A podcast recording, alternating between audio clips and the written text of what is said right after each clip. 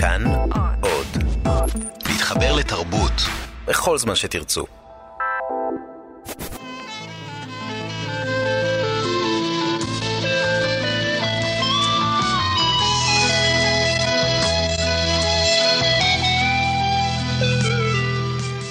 מחשבה בלב איש, דיוקן של מחשבה. עורך ומגיש, אמנון אחינועמי.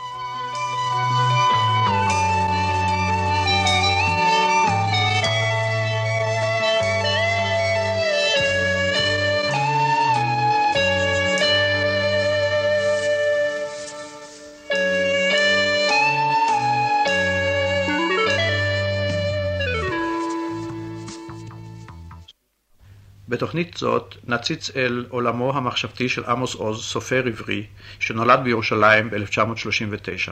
הוא מספר על עצמו שידע תמיד שהוא רוצה להיות סופר, והתחיל לכתוב עוד בילדותו. הוא גם זוכר שהיו מזהירים אותו בבית שאם לא יתנהג בסדר ישלחו אותו לקיבוץ, ואכן, בגיל 14 שלחו אותו לקיבוץ. משנת 1957 הוא חבר קבוצת חולדה. בתוכנית הזאת ניסינו לחדור מעט אל עולמו הרוחני של עמוס עוז ולעמוד על דעותיו, בייחוד בשטח היצירה הספרותית ויחסו ליהדות.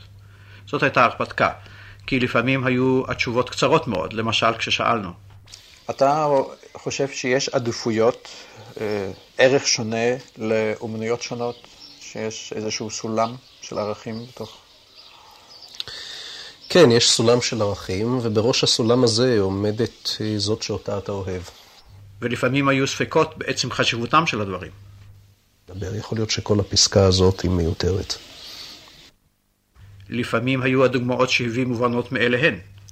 לפעמים גם מסתכלים, אומרים, זה אמנון אחי נעמי, תראו איך שהוא נראה, אני כמוהו לא רוצה להיראות. אני, כשאני אגיע לגילו, לא רוצה להיות כמוהו, גם אז חינכת. ולפעמים הורגש שהשאלות הן לא כל כך בסדר. תרשה לי לשאול אותך שאלה ששאלת את הגברת גולדה מאיר. מה אתה חולם בלילה? זה כתוב בספרים שלי, למה אני צריך לתמצת את זה? זאת אומרת, כמו גולדה מאיר, מסיבות אחרות אתה מסרב לענות. לא, אני לא מסרב לענות. אני... אני... על הדברים האלה אני מספר כבר. זה לא פייר להגיד שאני מסרב לענות, זה לא הוגן. כי אני כבר הרבה מאוד שנים מפרסם סיפורים. ובסיפורים האלה אני בסך הכל מגלה יותר ממה שרוב בני אדם מגלים על עצמם. אני לא אומר הכל ותמיד, אבל אני מגלה יותר ממה שרוב בני אדם מגלים על עצמם, כולל גולדה מאיר או אמנון אחינומי. לכן אה, זה לא פייר להגיד שאני מסרב לענות.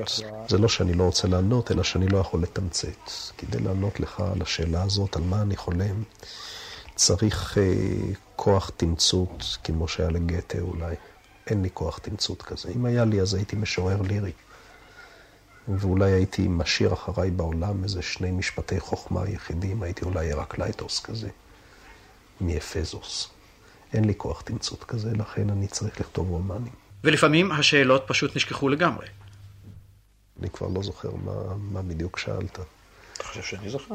אז תשאל שאלה אחרת, יש כל כך הרבה שאלות, תשאל משהו אחר לגמרי. אבל אני זוכר בבירור שהשאלה הראשונה לעמוס עוז הייתה... לכתוב עברית, להשתמש בשפה העברית, אתה חושב שזה אה, שונה מאשר לכתוב בכל שפה אחרת? כן, אני חושב שעברית זה עסק ביש. זאת אומרת, אני לא הייתי מחליף אותה בשום שפה אחרת. אני, היום אומרים מכור, מכור לגמרי לעברית, עוד לפני שהשתמשו במילה מכור, הייתי מכור לעברית. אבל זה עסק ביש, מפני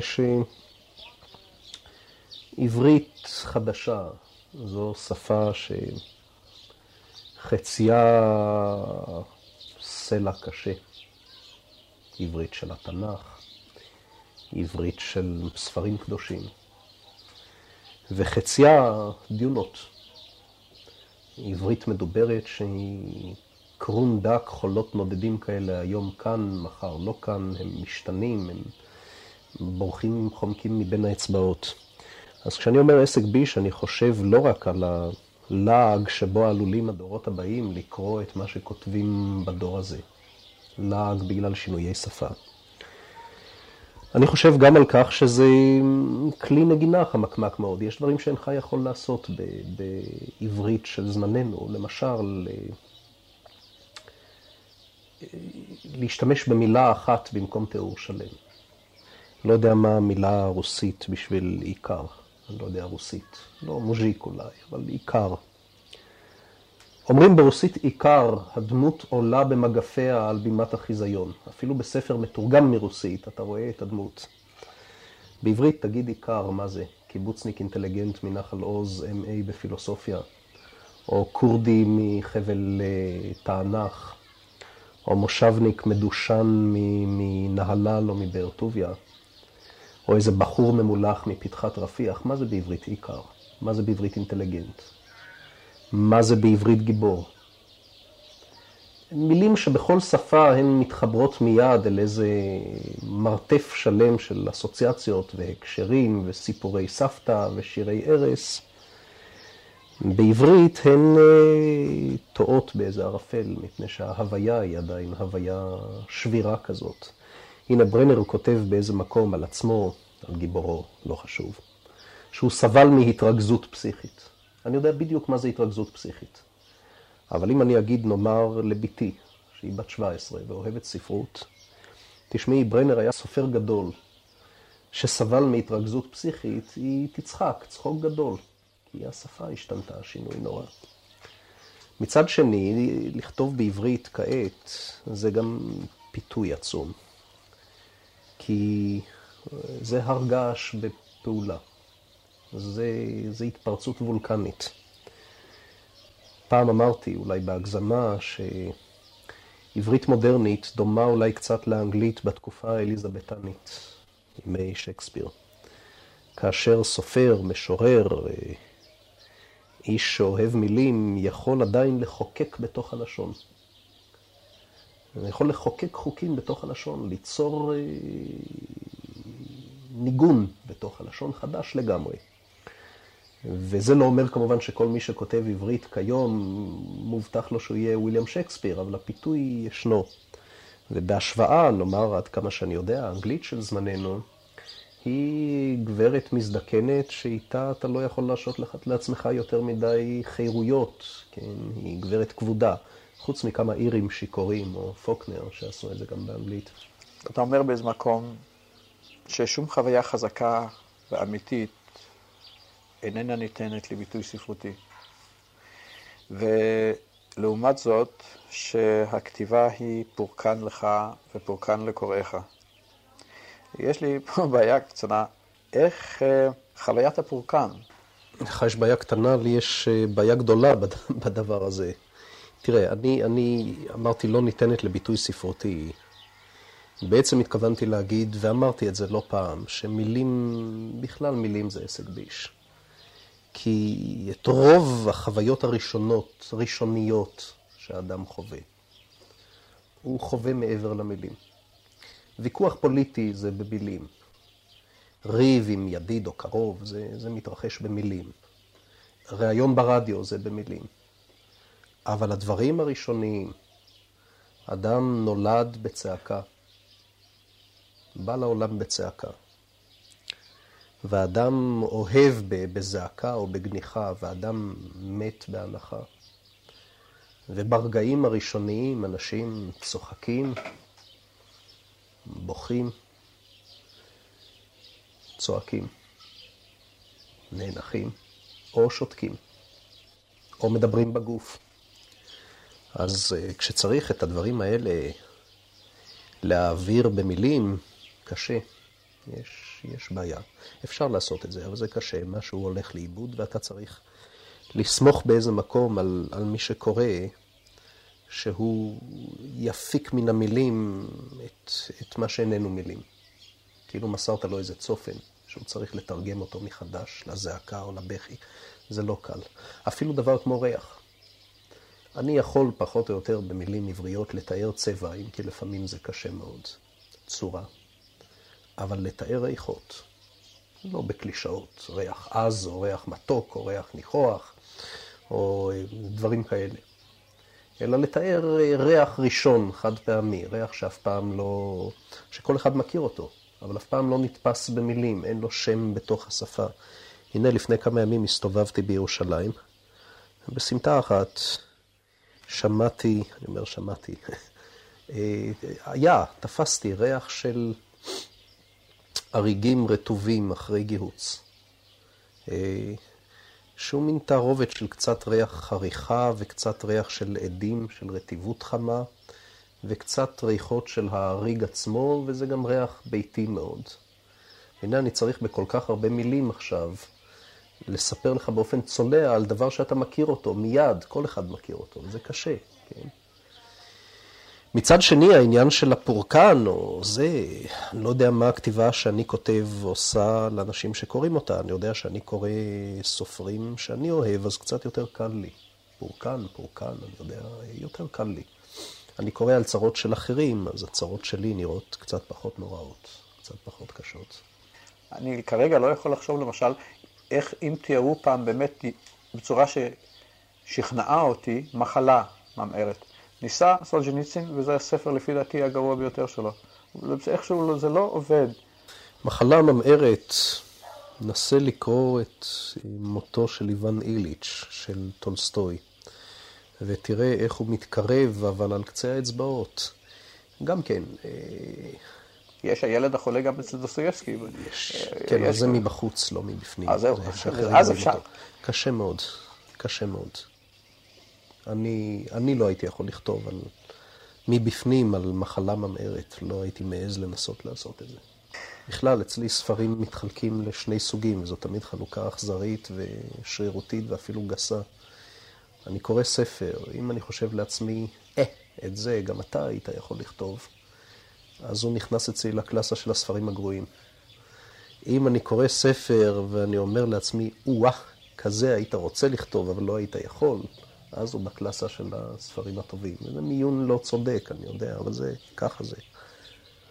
אמנות לשמה, אתה חושב שיש, יש, יש בשבילך, יש למושג הזה מובן? זה דבר ישן, אני יודע, אמנות לשמה, לאר פור לאר, דיברו על זה לפני עשרות שנים כבר. גם כן, מסוג הדברים המלאכותיים של אה, ריאליזם, סוריאליזם, אני יודע. תראה, מה זה אומנות לשמה? אומנות לשמה, אם הכוונה היא לאיזה... אה, הכוונה היא לזה שאין לזה כוונה אחרת, שאין לזה שימוש. שימוש, תראה, המילה שימוש עוד יותר קשה מהמילה כוונה. כוונה זה גם כן מילה קשה, קשה אפילו בחוק הפלילי. תביט, אם אדם כותב שיר, שבו הוא מבקש לבטא זעקת חמאס נגד סדרי העולם, כי כשהוא היה ילד הוא חשב שהעולם מסודר יפה, ופתאום, בגלל איזו חוויה מזעזעת, מתברר לו שהעולם לא מסודר, ויש לו טענות קשות מאוד, והוא מבטא בעיקר את הזעזוע שלו על סדרי העולם. ואני מתכוון ליצירה מסוימת, לבעיר ההריגה של ביאליק. והוא כותב, השמש זרחה, שיטה פרחה והשוחט שחט, במין רצף אידילי כזה כמעט, כי אומר, זה סדר העולם. ואנשים קמים ואומרים, פה ביאליק קורא לנו להתארגן להגנה עצמית ולצאת בנשק מול הפורעים. והשיר אפילו מחולל, אה, אה, מסייע לחולל תנועה חברתית ששינתה כמה וכמה דברים, ואולי בתוך השיר הזה, אחד הגרעינים הראשונים של צה"ל עם כל הפנטומים ופצצות המצרר, שם. תאמר ביאליק לא התכוון, אני חושב שהוא באמת לא התכוון. תאמר השיר כשיר היה לא שימושי, בוודאי שהוא לא היה שימושי. תאמר השיר היה מעורב והוא טבע את חותמו, הוא היה. אז אולי הדרך היחידה זה להפריד באופן מלאכותי, ואני מדגיש באופן מלאכותי, בין מה שקורה כשאדם כותב ליד השולחן שלו. יש לו או אין לו כוונות, אומנות לשם אומנות, או אומנות לשם תעמולה, או אומנות לשם כסף. באך כתב דברים נפלאים מאוד, מפני שהיה צריך להכיל 11 ילדים. אז מה? אז זה לא אומנות לשם אומנות, זה אומנות לשם נעליים לילדים. צריך להפריד הפרדה מלאכותית בין מה שקורה, בין, בין האיש שכותב והדף והשולחן, כן כוונה, לא כוונה, לבין מה שקורה כשהדבר הזה יוצא לעולם. כשהוא יוצא לעולם הוא עלול להפוך למאורע.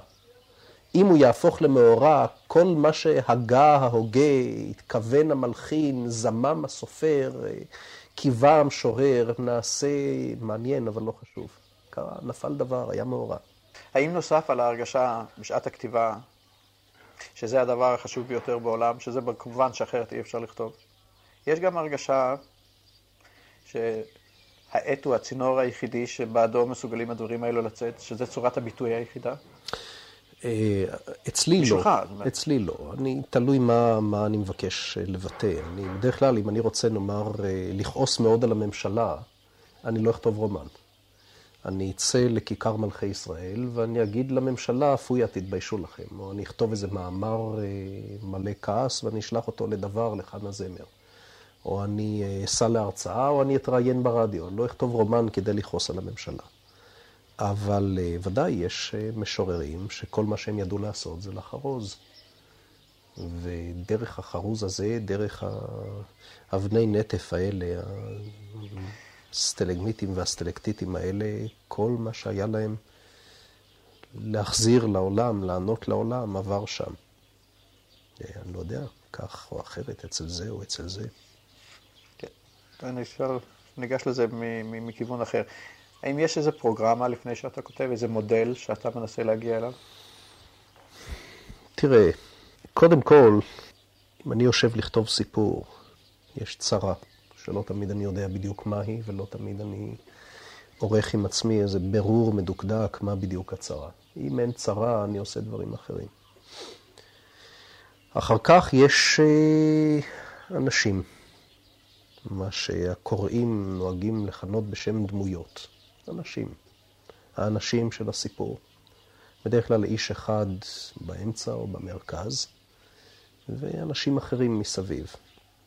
אז אני עוד לא יודע מה יקרה להם, או מה, לא מה אני אעשה איתם, מה הם יעשו אחד לשני. אני יודע שיש אנשים. ויש לי הרבה ברורים איתם, שיחות, עניינים. בדרך כלל ברורים הם על תדר זה שאני אומר להם, עזבו אותי, לכו לסופר אחר, זה לא בשבילי, אני לא רוצה את זה, זה קשה לי. אני לא מתאים, אבל... אה, והם נאחזים מאוד ונעשים אובססיביים. ברורים כאלה, למשל, אה, חנה בספר מיכאל שלי, הציקה לי הרבה מאוד זמן. אני מתבייש אפילו להגיד כמה זמן, כי לא יאמינו לי. והיא אמרה, זהו, בוא, אני, אתה תכתוב סיפור, אחרת אני לא אעזוב אותך. והיא הכריחה אותי לכתוב את הסיפור. אני לא רציתי לכתוב את הסיפור בגוף ראשון מפיה. אנשים אחרים, תקרא לזה פרוגרמה, אני לא יודע אם המילה פרוגרמה פה היא המילה הנכונה, זו מילה קצת אה, שייכת למחשבים, לתוכנית. אחרי שיש אנשים, אדם אחד ואנשים שמסביבו, מקום מופיע, מקומות. גם המילה אחרי שהשתמשתי בה כאן לא מתאר את הדברים בדיוק, כי זה בא במקביל, מקומות. מעשים. ואז אני מתחיל לכתוב. כשאני מתחיל לכתוב, אני חושב שאני יודע מה אני עומד לעשות. מה יהיה בהתחלה, מה יהיה באמצע ומה יהיה בסוף. והייתה גם תקופה, כשכתבתי את הסיפורים הקצרים הראשונים שלי, שגם מה שרציתי שיקרה זה מה שקרה, או מה שידעתי שיקרה זה מה שקרה. פשוט מפני שאז היה לי זיכרון חזק מאוד, ולא הייתי יושב לכתוב את הסיפור עד שלא ידעתי את כולו בעל פה, מן המילה הראשונה עד האחרונה. היום אני פחות גיבור, אני יושב לכתוב, ואני רוצה ככה, והם עושים אחרת. ואני אומר, השתגעתם, הלא דיברנו שאתם uh, תיפגשו בבר על הר הכרמל, והם נפגשים דווקא בכרם זיתים בהרי יהודה. ואני אומר, אבל זה לא מתאים לכם, אתם לא אנשים של כרם זיתים, אתם אנשים של בר, והם אומרים, אתה לא תגיד לנו מה מתאים לנו ומה לא, אתה תכתוב. זה הנקודה, הרגע, השעה שבה הסיפור כבר חי. שאני לא צריך לעמוד מאחוריהם ולדחוף אותם. ואז אני, אני לא אומר שיותר קל לי, אז אני צריך לרסן אותם, או למנוע מהם לעשות כל מיני דברים שהם למעלה מכוחי לש, ל, ל, לנסח בשבילם, לכתוב בשבילם. אבל אז הסיפור כבר חי את חייו, ואני גם יודע שהוא ייגמר. זו הנקודה שאני יודע שההיריון הזה ייגמר בלידה. יש לך לפעמים הרגשה שהם מכתיבים לך, שאתה בעצם כותב איכשהו, כאילו משהו... אם, אם זה לא מגיע להרגשה כזאת שהאנשים האלה אומרים, זה, אלה, זה עולמנו ו- ו- וזה מה שאנחנו הולכים לעשות, אז הסיפור לא סיפור והוא נגמר בסל הניירות. פעם זה הכל קרה אצלי לפני, לפני הנייר. יכול להיות שקרו אותם דברים. אבל כשהייתי מתיישב ליד השולחן, אולי זה גם נבע מתנאים טכניים. אני כתבתי סיפורים כשהייתי חייל בצבא, כתבתי סיפורים כשהייתי סטודנט באוניברסיטה בנשימה תרופה, ואז ידעתי, עמוס, יש לך ארבע, חמש שעות פנויות, תשב, תכתוב עם הסיפור גמור. ואז הייתי יושב, כותב סיפור מההתחלה עד הסוף, סיפור שלם, ואחר כך רק עובר לראות אם לא נפלו שגיאות פיסוק או מילים מיותרות. אבל יכול להיות שכל מה שאני אומר עכשיו שקורה כשאני כותב כעת, קרה גם אז, רק הוא קרה עוד לפני שאני ישבתי על הנייר, לא היה לי אז שולחן אפילו, לא היה לי חדר.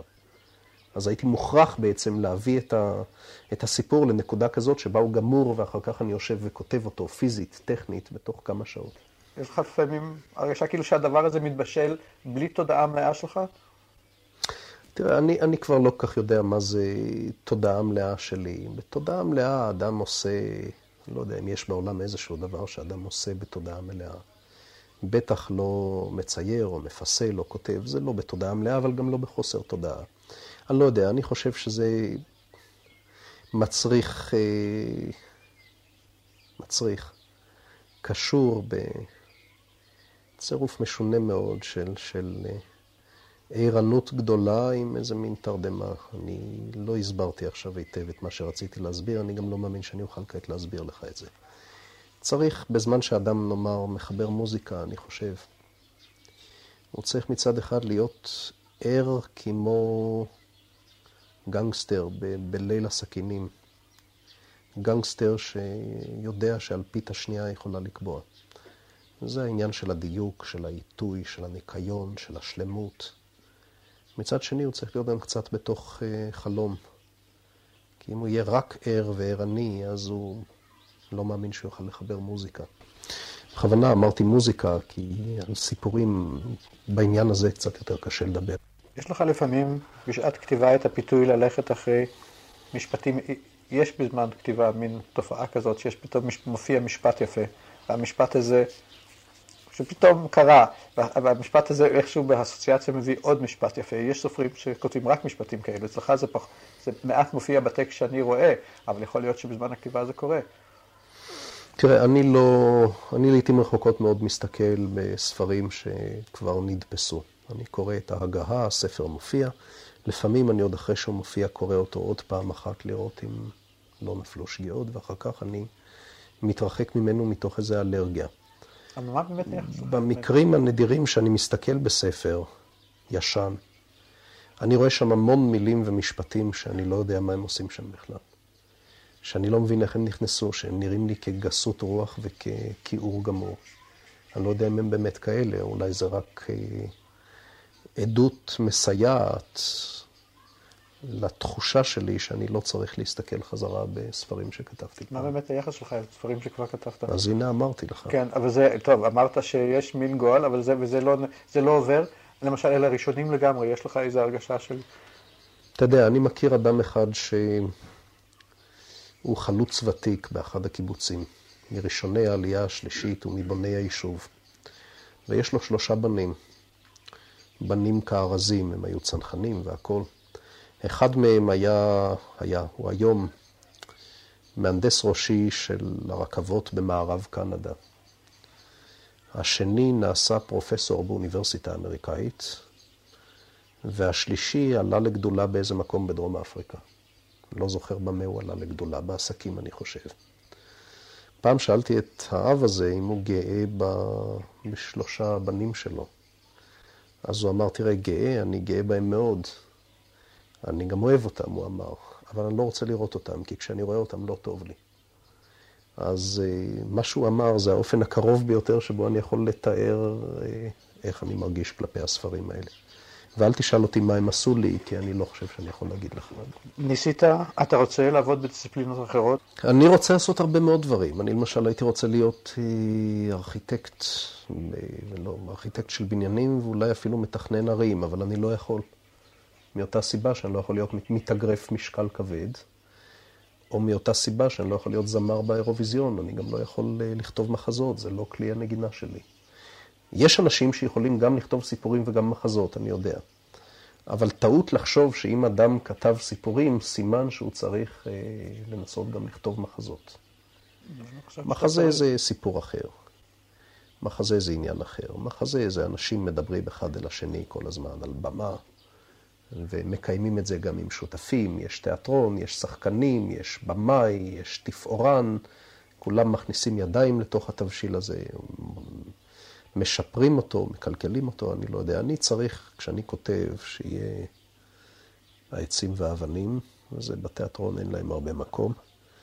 צבעים, ריחות, דברים כאלה, כל מיני ליריקה כזאת.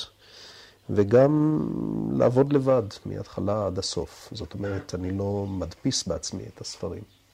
אם כאילו ידעתי להדפיס, הייתי עושה גם את זה. אבל uh, לעבוד בתיאטרון, לכתוב מראש בשביל שותפים, לכתוב פרטיטורה שמישהו אחר ינגן, אני לא הייתי מרגיש בזה טוב. אתה חושב שיש אמנות ישראלית, ספרות ישראלית? יותר קל לי לענות לך על ספרות מאשר על אה, אמנות, כי נניח את הציור והפיסול אני לא מכיר די כדי לחוות דעה, אני מכיר דברים שאני אוהב מאוד, אבל לומר אם זה ישראלי או לא, אני לא יודע. נחום גוטמן בטח ישראלי, למשל. אבל אה, כן, יש ספרות עברית, מה זאת אומרת? זה, זה, זה כמעט לא שאלה. אם היא כתובה עברית, אז היא עברית, לא רוסית ולא פולנית ולא שום דבר אחר. במה היא שונה מאחרים? היא שונה מאחרים קודם כל בזה שהיא כתובה עברית. זה לא דבר טכני. שפה בספרות זה לא כמו טייפ ברדיו, שיכול להיות טייפ מתוצרת זאת או תוצרת אחרת, קצת יותר רגיש, קצת פחות רגיש. שפה זה כלי נגינה. כאן אתה יכול להביא את משל הפסנתר והכינור. אם תנגן אה, אותו ניגון עצמו בפסנתר ותנגן אותו בכינור, זה לא יהיה אותו ניגון. וזה מה שקורה כשמתרגמים משפה לשפה. שפה זה עולם. שפה... שפה זו גם תרבות. אני לא אומר כעת תרבות גדולה, או תרבות קטנה, או תרבות לבנטינית, או תרבות סינתטית, אבל שפה זו תרבות. אדם חי עברית, חושב עברית, חולם עברית, שר עברית, משקר בעברית, אפילו משקר בעברית. אז הוא לא אנגלי ולא פולני ולא גרמני ולא יפני. ואמרתי אדם, זה חל גם על סופר. עוד דבר אחד שמשותף לסופר ולבן אדם. אה, כשאדם כותב עברית, אז הוא כותב ספרות עברית. אפילו אם הוא יישב ויכתוב מחדש את דוסטויבסקי, ברגע שהוא יכתוב עברית, יקרו דברים שלא יכולים לקרות אלא בעברית. מקצבים, הלכי נפש, אה, צירופים, אפילו התייחסויות.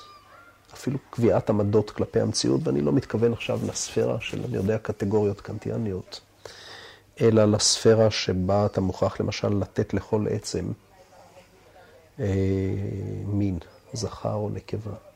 הדלת היא, החלון הוא, יצרת עובדה. יצרת מערכת יחסים שהיא עברית. ואני מתחיל בקטנות, יכולתי ללכת לדברים יותר גדולים. אבל זה לא הכל. אני חושב שבספרות העברית יש גם, במובן הרחב ביותר של המילה, תמטיקה. מה שאני אגיד עכשיו, כל המבקרים יקראו לי בשמות, והפרופסורים בראש. אני אומר שלכל הספרות העברית החדשה יש נושא. והיוצאים מן הכלל מלמדים על הכלל. יש אה, ספרות כבר מאה שנה כמעט, פלוס, מינוס, בעצם יותר, פחות, לא חשוב, נגיד באופן שרירותי מאה שנה. שהנושא הכמעט היחיד שלה זו הצהרה של היהודים, או הצהרות של היהודים, בכל מיני גלגולים. בכל מיני מקומות, בכל מיני אה, השתקפויות, בבואות, פרספקטיבות. היוצאים מן הכלל, אלה שיכולים לשבת כאן ולכתוב אה, על אהבה לשם אהבה, או על אהבה בתענוגים, או זה, כל הכבוד, אני מסיר את הכובע שאני לא חובש, אשרי מי שיכול, אני רק לא מבין איך אפשר. אני בחיי שאני לא מבין. היו כאלה, בעיקר משוררים. בסך הכל כולם, ממפו עם הגעגועים שלו לציון, דרך ייסורי המין והדת של ביאליק ושל עגנון, וצרות השנאה והאהבה והבדידות ואובדן האמונה וזה של ברנר ושל ברדיצ'בסקי, וקיללת הגורל, והאברך הנודד. ועד הפייטרים, לא פייטרים של הפלמ"ח, שהסתבכו עם הנפשות הרגישות שלהם ועם הסנטימנטים הלא פייטריים שלהם. ועד לאחרונים שבאחרונים. הנושא של הספרות העברית זה צרות היהודים. וצרות היהודים זה רק הנושא של הספרות העברית, אם כי יש ספרות אמריקאית יהודית שעוסקת גם כן בצרות היהודים. והייתה ספרות גרמנית יהודית שעסקה בצרות היהודים. ויש אומרים, אם אתה רוצה, שגם קפקא עסק בצרות היהודים. אבל אה, אין סתירה בין עיסוק בצרות היהודים לבין התרוממות למדרגת הקונדיסיון היומן ולספרות מטאפיזיות ונצחיות, זה לא סותר, אולי להפך. אתה יכול לעסוק בצרת היהודים פרופר, באופן ספציפי לגמרי, ברחל בתך הקטנה, ולהיות אה, סופר יותר אוניברסלי ומטאפיזי מאשר סופר שכותב שירים על הכוכבים במסילותם. כי צרת היהודים דומה בקווים הכלליים ביותר לצרת בני אדם. הכלליים ביותר, כשזה מגיע עד ליסודות הערומים. היהודים רוצים משהו ולא מוצאים אותו, מוצאים משהו שלא רצו בו, מוצאים מה שהם רצו וזה לא זה. וגם יתר בני אדם כך בסך הכל. אפילו היהודים להפשטה. דומים לבני אדם, לא רק אפילו היהודים דומים לבני אדם לפעמים, כשהם משתדלים מאוד. לא תמיד הולך להם. אז כן, יש תגלית, אתה יכול להודיע את זה. השירה העברית בסך הכל, בעיקרה, עוסקת בצרת היהודים. עד לאחרונים שבאחרונים.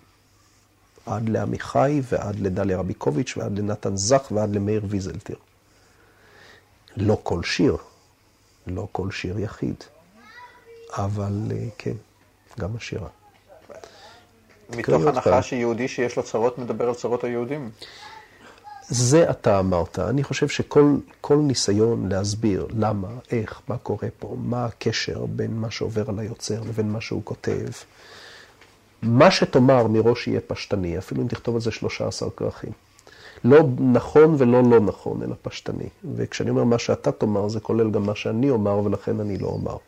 אז אם תשאל אותי, עמוס עוז, האם אתה כותב על החיים שלך ועל הצרות של המשפחה שלך ושל עם ישראל, רואה וכותב, אני אגיד לך, זה לא כל כך פשוט. אם אתה תאמר לי, האם אתה בודה את זה מלבך ואין לזה קשר עם ההתרחשויות האקטואליות, אני גם כן אומר לך, זה לא כל כך פשוט. זאת לא תשובה שלי, אגב. זאת תשובה שלקחתי מן ואני משתמש בה... כיוון שזה גם לא השאלה שלי, אז זה בסדר. בסדר, אני, תשובה לא שלי על שאלה לא שלך, אבל צריך לתת אותה, כי זה באוויר, האוויר מלא את זה, ויש לי צרות עם כל מיני השערות כאלה. פעם שאלו, אתה יודע, את נבוקוב, והמשל אולי הוא משל, איך אומרים היום, רלוונטי. אה, אחרי שהוא פרסם את לוליטה, ראיינו אותו בטלוויזיה האמריקאית. והספר עשה רעש גדול באמריקה, והמראיינת, ברעננות נעורים, שאלה אותו, תגיד, פרופסור נבוקוב, אתה באמת אה, כל כך להוט אחרי ילדות קטנות? או כל כך אוהב ילדות קטנות, משהו כזה, are you so fond of little girls? אז הוא מוכרח היה לתת לה את התשובה הקלאסית הזאת, גברתי, זה לא כל כך פשוט. כי אם הוא היה אומר כן, ראשית זה היה פוגע בקשרים החברתיים שלו, ומסבך אותו, ואולי גם מפליל אותו. חוץ מזה זה גם לא היה מדויק. אם הוא היה אומר לא, אז הוא היה סתם שקרן, והיה מתכחש ל... לעורק נדיר מאוד, שהוא העשיר בו את הספרות המודרנית בכלל, את ספרות זמננו. אז הוא אמר, זה לא כל כך פשוט. ובפרפרזה עליו, תשאל אותי, עליי וצרות היהודים, על כל סופר, אני יודע, אני וזה, זה לא כל כך פשוט, סגרנו. בוא, בוא תיתן לי לדבר על צרה ספציפית אחת שנראית לי צרה, אולי לא נראית צרת בעיניך. יש לי הרגשה ב-78 שאחת הבעיות שלנו כרגע, שמזה שנים אחדות, היה, היה חופשי מאוד, היה קל מאוד להגיד מה שאתה חושב, אולי אחת התכונות של החופש, שאתה צריך להיאבק אליו. אני, לצערי, חושב אה, שתי מחשבות מדכאות. אחת היא שגם כשאנחנו נהנים ממלוא החופש שבן אדם יכול ליהנות ממנו, עדיין זה חופש קטן מאוד, מוקף אה, אילוצים מכל הצדדים. זה א'. ב', אני לא בטוח שגם את המעט הזה אנחנו רוצים כל הזמן. כשלוקחים לנו אותו, אנחנו פתאום נזכרים שהיה לנו ואנחנו רוצים אותו. כשיש לנו, אנחנו לפעמים מתעייפים, ואנחנו היינו רוצים למסור את זה לנביא, או לראש הממשלה, או למזכיר, או, ל... או אפילו לבן זוג. קח, תעשה עם זה משהו. אני נחנק עם זה, אני לא יודע להסתדר עם החופש הזה. תראה, פה שוב אפשר היה אפילו להשתמש במשל הקיפודים. קשה להסתדר בלי מעט החופש הזה שניתן לנו, קשה להסתדר איתו. אני אישית, אף על פי שאני לפעמים אה, עייף, זה אחד הדברים המעטים, כמעט הדבר היחיד, שעליו אני מוכן להילחם, פיזית. ופה זה רדיו, לא טלוויזיה, אז לא רואים איזה גיבור ואיזה עבדאי יושב פה. אבל אני מוכן להילחם על זה כמה שיש לי כוח. וכשגייסו אותי שתי פעמים למלחמה, לצה"ל, במילואים, על זה אני נלחמתי.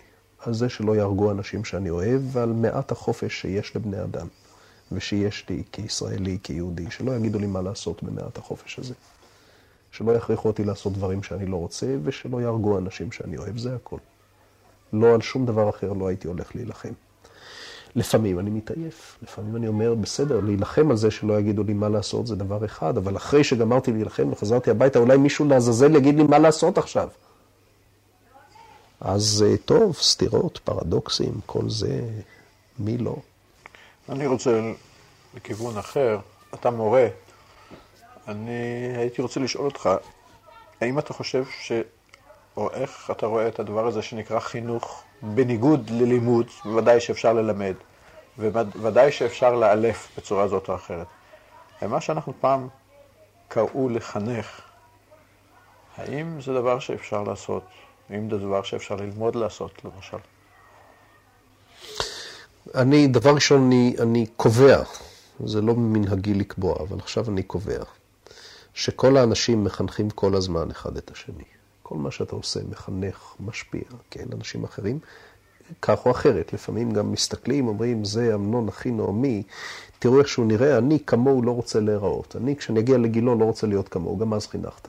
אה, הוא חושב מחשבות כאלה, אני, שיהרגו אותי, אני מקווה שלעולם לא אגיע להשקפות כאלה, גם בזה חינכת. או להפך, תראו לאן הבחור הזה התגלגל הלוואי עליי, גם אז חינכת בלי לדעת את זה.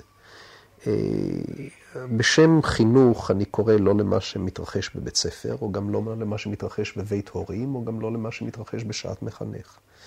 אני בעצם בשם חינוך קורא לכל, לכל הקשרים בינינו, אנשים, נשים וטף, בכל הגילים. זה גם לא עניין של מבוגרים כלפי ילדים. אז אולי אני הרחבתי את המילה חינוך במידה כזאת שכבר כמעט אין לה, איך אתה אומר, משמעות, אבל יש לה משמעות. כי ביודעי את הדבר הזה, אני הולך לבית ספר, אני מלמד ספרות. אני עובד כמו דרג פושר, ואתה יכול להגיד עליי למשרד החינוך, שינסו לזרוק אותי. מה זה כמו דרג פושר? אני לא מלמד ספרות בשביל שלתלמידים שלי, כשהם יהיו גדולים, תהיה הרבה אינפורמציה על הרבה סופרים ועל הרבה יצירות. ככה הצטברות הצטברות של אינפורמציה, כמו שיש מדפי ספרים, יהיו להם מדפי ספרים בראש. גם מבחינת הבגרות, אגב, לא מעניינת אותי, ואני לא מכין תלמידים שלי לבגרות. מי שרוצה, ניגש אקסטרני. ואני גם לא עושה מנתחים קטנים, שוליות של פרופסורים, עם מזמלים ומספריים ו- וכל הציוד הגדול הזה, כדי לפתוח שיר ולראות את קרביו או את מה שקוראים המנגנון שלו, אם כי אני חושב שלשירים אין מנגנון, זה מיתוס. זה בפני עצמו שיר קלוקל ונפוץ. סגרנו סוגריים. מה אני כן עושה? אני משתדל ליצור אצלם תלות, התמכרות לספרות. אני מביא דברים שאני אוהב במנות קטנות. זאת אומרת, אני לא מתחיל בדברים שנראים לי קשים, או דברים שנראים לי מסובכים לקליטה. אני מביא במנות קטנות דברים שאני אוהב. אני מוביל אותם אל תוך הדברים האלה, באומרי כל הזמן תראו כמה זה יפה. כמו שעושה מדריך בתערוכה. מה בדיוק יפה שם וזה, אני עד נקודה מסוימת יכול להסביר, מעבר לנקודה הזאת אני יכול רק להפעיל סוגסטיה. תסתכלו מה אתם לא רואים.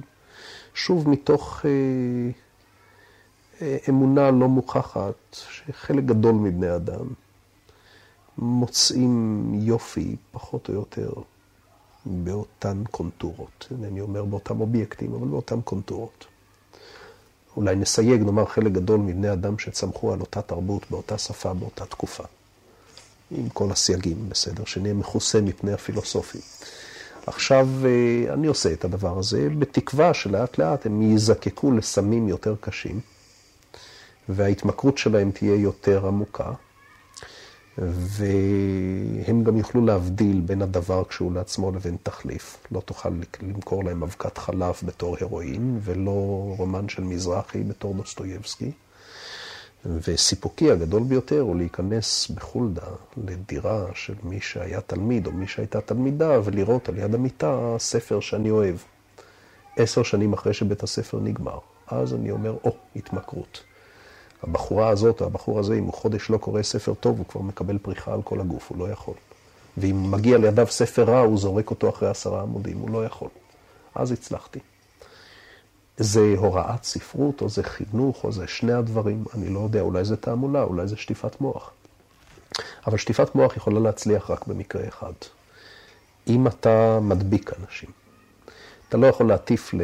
ליישוב הנגב, אני יודע, ולרדוף ול... בצע. אתה לא יכול להטיף לאהבת ארץ ישראל ולאהוב רק את האוטו שלך. אתה לא יכול להטיף ל... לעבודה קשה ולאהוב רק את הכוח ואת השלטון. כשיזהר כתב, אני יודע, להפסיק לחנך לערכים, הוא בעצם מתכוון, אני חושב, להגיד שצריך להתחיל לחיות על פי ערכים. ואז יש סיכוי טוב שכל מי שבסביבה יידבק. תלמידים, חניכים, בני משפחה, קרובים, שכנים עלולים להידבק. אם אתה אוהב משהו, אהבה גדולה, והשכן או קרוב או הילד שלך רואה איך אתה כולך קורן וזורח באהבה הזאת. לא משנה אהבת ארץ ישראל, או אהבת התנ"ך, או אהבת הספרות הרוסית, או אהבת דקדוק הלשון הסלאבית הכנסייתית העתיקה. אם אתה אוהב משהו מאו איסוף בולים, אתה אוהב משהו מאוד, יש סיכוי שמישהו ידבק בזה. זה החינוך, זה הערכים, זה הנחלת הערכים, כל היתר זה אלימות.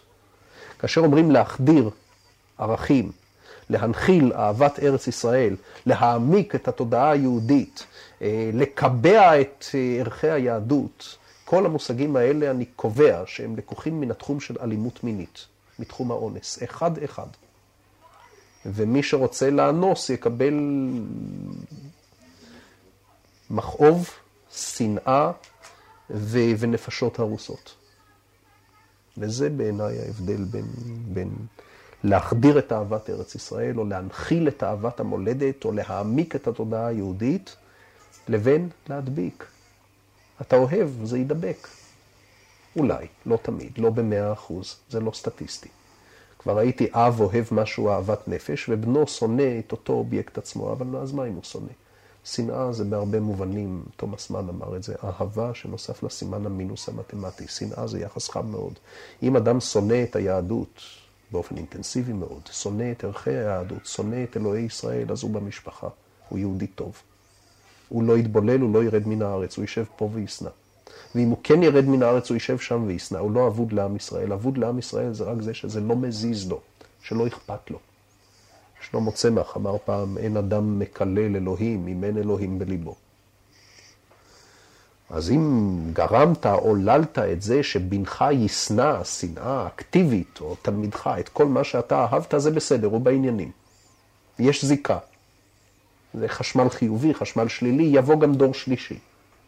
אז בנו אולי יאהב את מה שאביו שנא וסבו אהב, אי אפשר לדעת. אם כי זה לא תמיד גם כן אריתמטי. הדבר המסוכן ביותר הוא השקר בדברים האלה, העמדת הפנים, מס השפתיים, הזיוף, כמו בכל דבר. אין צורך להנחיל את אהבת ארץ ישראל. מי בכלל מנחיל אהבה? זה כאילו היו באים ואומרים, בואו ננחיל בבית ספר אהבת הורים. אוי ואבוי לבית ספר או לבית, צריכים לעשות שיעורים להנחיל את אהבת אבא ואימא. מה זה להנחיל את אהבת עם ישראל? זה כמו להגיד, אה, בואו נעשה שיעורים או נעשה קורס לכל ילדי ישראל בלאהוב את אימא שלהם. אם זה לא נחוץ, אז זה מגוחך או מטופש. אם זה נחוץ, זה כבר לא יעזור וזה אסון גדול מאוד, ואני חושב שזה לא נחוץ. רק שאפשר, כמובן, בדוגמה שלי, לאהוב את ארץ ישראל, אפשר בכל מיני ממדים. אפשר לאהוב אותה כמו עזריה אלון, בקילומטרים מרובעים, ומה שיותר יותר טוב. ואפשר לאהוב אותה כמו יזהר, בממד של מרחבים אבודים וזמן שהיה, ו... ונוסטלגיה למרחבים שכבר אינם מרחבים, וזיכרון שהוא בעצם זיכרון של מיתוס. אפשר לאהוב אותה כמו יהודי דתי שלא יצא אף פעם מגבולות מאה שערים, וגם לא רוצה לצאת, והוא בכל זאת אוהב את ארץ ישראל, מן הספרים ומן האגדות. אפשר לאהוב אותה דרך, אה, דרך מיתוס, אפשר לאהוב אותה בכל מיני ממדים.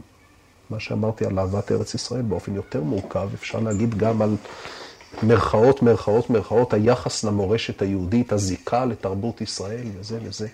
פה אי אפשר לקבוע שטנץ ולהגיד, יאללה, מתחילים להנחיל. שלוש, ארבע, הנחל, וכל תלמיד כמו ציוד בצבא, חוגר את החגור הזה של אהבת ישראל ותופס את הנשק הזה של, של תודעה יהודית ועומס על עצמו את האוהל ואת השמיכה ואת השק שינה של ספרי הקודש וטח יוצא חוצץ נגד אויבי ישראל. לא הולך ככה, זה לא, זה גרוטסקה, מה שמנסים לעשות פה עכשיו. גרוטסקה, אבל אתה, אתה מאמין בכנות? אתה מאמין ביעילות של הכנות? אני, אני לא, תראה, יעילות, כנות, אני, אני לא השתמשתי במילים האלה, זה אני שואל שלך. אותך, אני יוצא... מאמין, אני אומר לך שוב, אני מאמין בזה שאם אדם אוהב איזה דבר, יש סיכוי שהאהבה הזאת תידבק. אני מתחיל כמו כל סיפור. אני מתחיל במשפחה, זה התא הקטן ביותר וההדוק ביותר שאני מכיר. אם איש ואישה אוהבים זה את זה, לא מעמידים פנים, אלא בשביל לעשות רושם הילדים, אוהבים זה את זה פחות או יותר. ולו גם אוהבים עם הבלחות של שנאה ועם התפרצויות של מרירות ועם אטביזמים. אבל באופן בסיסי אוהבים זה את זה. יש סיכויים שיגדלו שם ילדים שמסוגלים לאהבה. כל מיני אהבה, כולל אהבת הוריהם. אם הם מעמידים פנים או מנחילים אהבה, או מעבירים לילדים כל ליל שבת שיחה על חשיבות האהבה, לא יצא מזה אלא, אלא גרוטסקה ופרודיה ושנאה ובריחה. ואולי אפילו לא שנאה טובה, אלא בוז ולעג. גם לא שנאה, כי שנאה זה רגש עמוק וחם.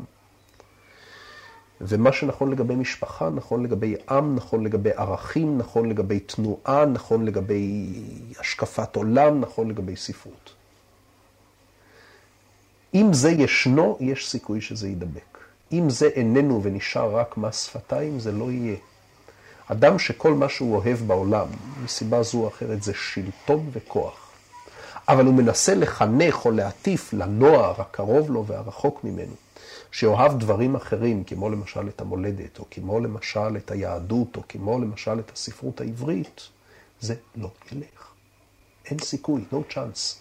אה, נפוליאון הצליח להפעיל עם אה, אמצעי קומוניקציה הרבה נופלים מאיתנו, אולי בציניות רצינית מאוד, אה, מיליונים של צרפתים, הוא הרג את העם הצרפתי, כמו שאיש לא עשה זאת לפניו, באיסיות, במה שאתה קורא פרזות נבובות, איש שאהב שלטון ושלח את הצרפתים למות על הגלואר. אני חושב שזה כן עובד. כן, כן, אתה צודק, תיקון. להרוג אפשר, זה כן. להרוג, אמרתי קודם, האדם הוא חיה כל כך משונה וכל כך מסוכנת, שאם אתה קצת אה, מזיז את הפוקוס שלו, אתה אומר לאדם בוא תהרוג, אה, וזה ילכו. רק תגיד לבני אדם בוא להרוג, ילכו. לא צריך להיות נפוליאון בשביל זה. כל שוטה יכול לבוא, לתת לבני אדם איזו זכות להרוג או פיתוי להרוג, ילכו אחריו. להרוג גם להרג. בוא תשפוך דם, בוא תהרוס, בוא תאנוס, בוא תשדוד, רק תגיד. לא צריך להגיד פעמיים. לא משנה בשם מה, אתה לא צריך להיות נפוליאון, זה תמיד הולך, תמיד באופנה, תמיד אין, רב שימושי, בחורף, בקיץ, לכל עונות השנה. אבל אני לא מדבר על זה, אני דיברתי על אהבה ועל ערכים, לא על הרג ולא על רצח. אם אתה שואל אותי אם אפשר לקחת את עם ישראל ולהביא אותו מחר לידי זה שהוא יכריז מלחמה על רוסיה, או על אמריקה, או על שתיהם, וילך ויטיח את ראשו בקיר בקלי קלות. בקלי קלות. כמו כל עם אחר, ואולי עוד קצת יותר, כי אנחנו, המחלות שלנו. כל עם אפשר להלהיב לזמן קצר, לא להרבה זמן, אחר כך זה מתחיל פתאום לכאוב ומתחילות לבוא צעקות, אבל ככה להוציא אנשים להרוג ברחובות, אין קל מזה. לא רק להרוג עמים אחרים, גם להרוג אחד את השני. אם מישהו מחר יצא בקריאה, תהרגו את כל הג'ינג'ים בארץ, או תהרגו את כל התבוסתנים והשמאלנים, או תהרגו את כל הדוסים, תמיד יימצא, יימצאו אחדים שידלקו על העניין ויגידו, אה, זה רעיון. והבלמים הם, הם יותר חלשים ממה שנדמה, ולכן אני כל ימי חיי רועד כשאני שומע קולות כאלה. ואני שומע, יש בלמים, ממסד, מוסכמות וזה, אבל אני שומע את חריקות הבלמים, ואני יודע, אולי אני אפילו יודע קצת יותר מאחרים, כמה הבלמים בעניין זה הם חלשים. זה אפשר, אבל מה זה שייך לנושא שלנו? חינוך וערכים ואהבה, זה, זה לא שייך, זה סיפור אחר.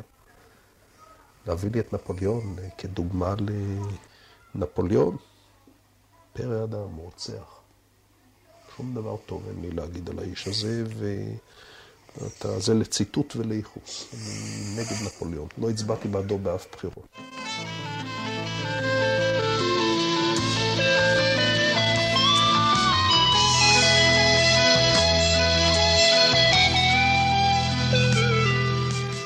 מחשבה בלב איש, דיוקן של מחשבה. עורך ומגיש, אמנון אחינועמי.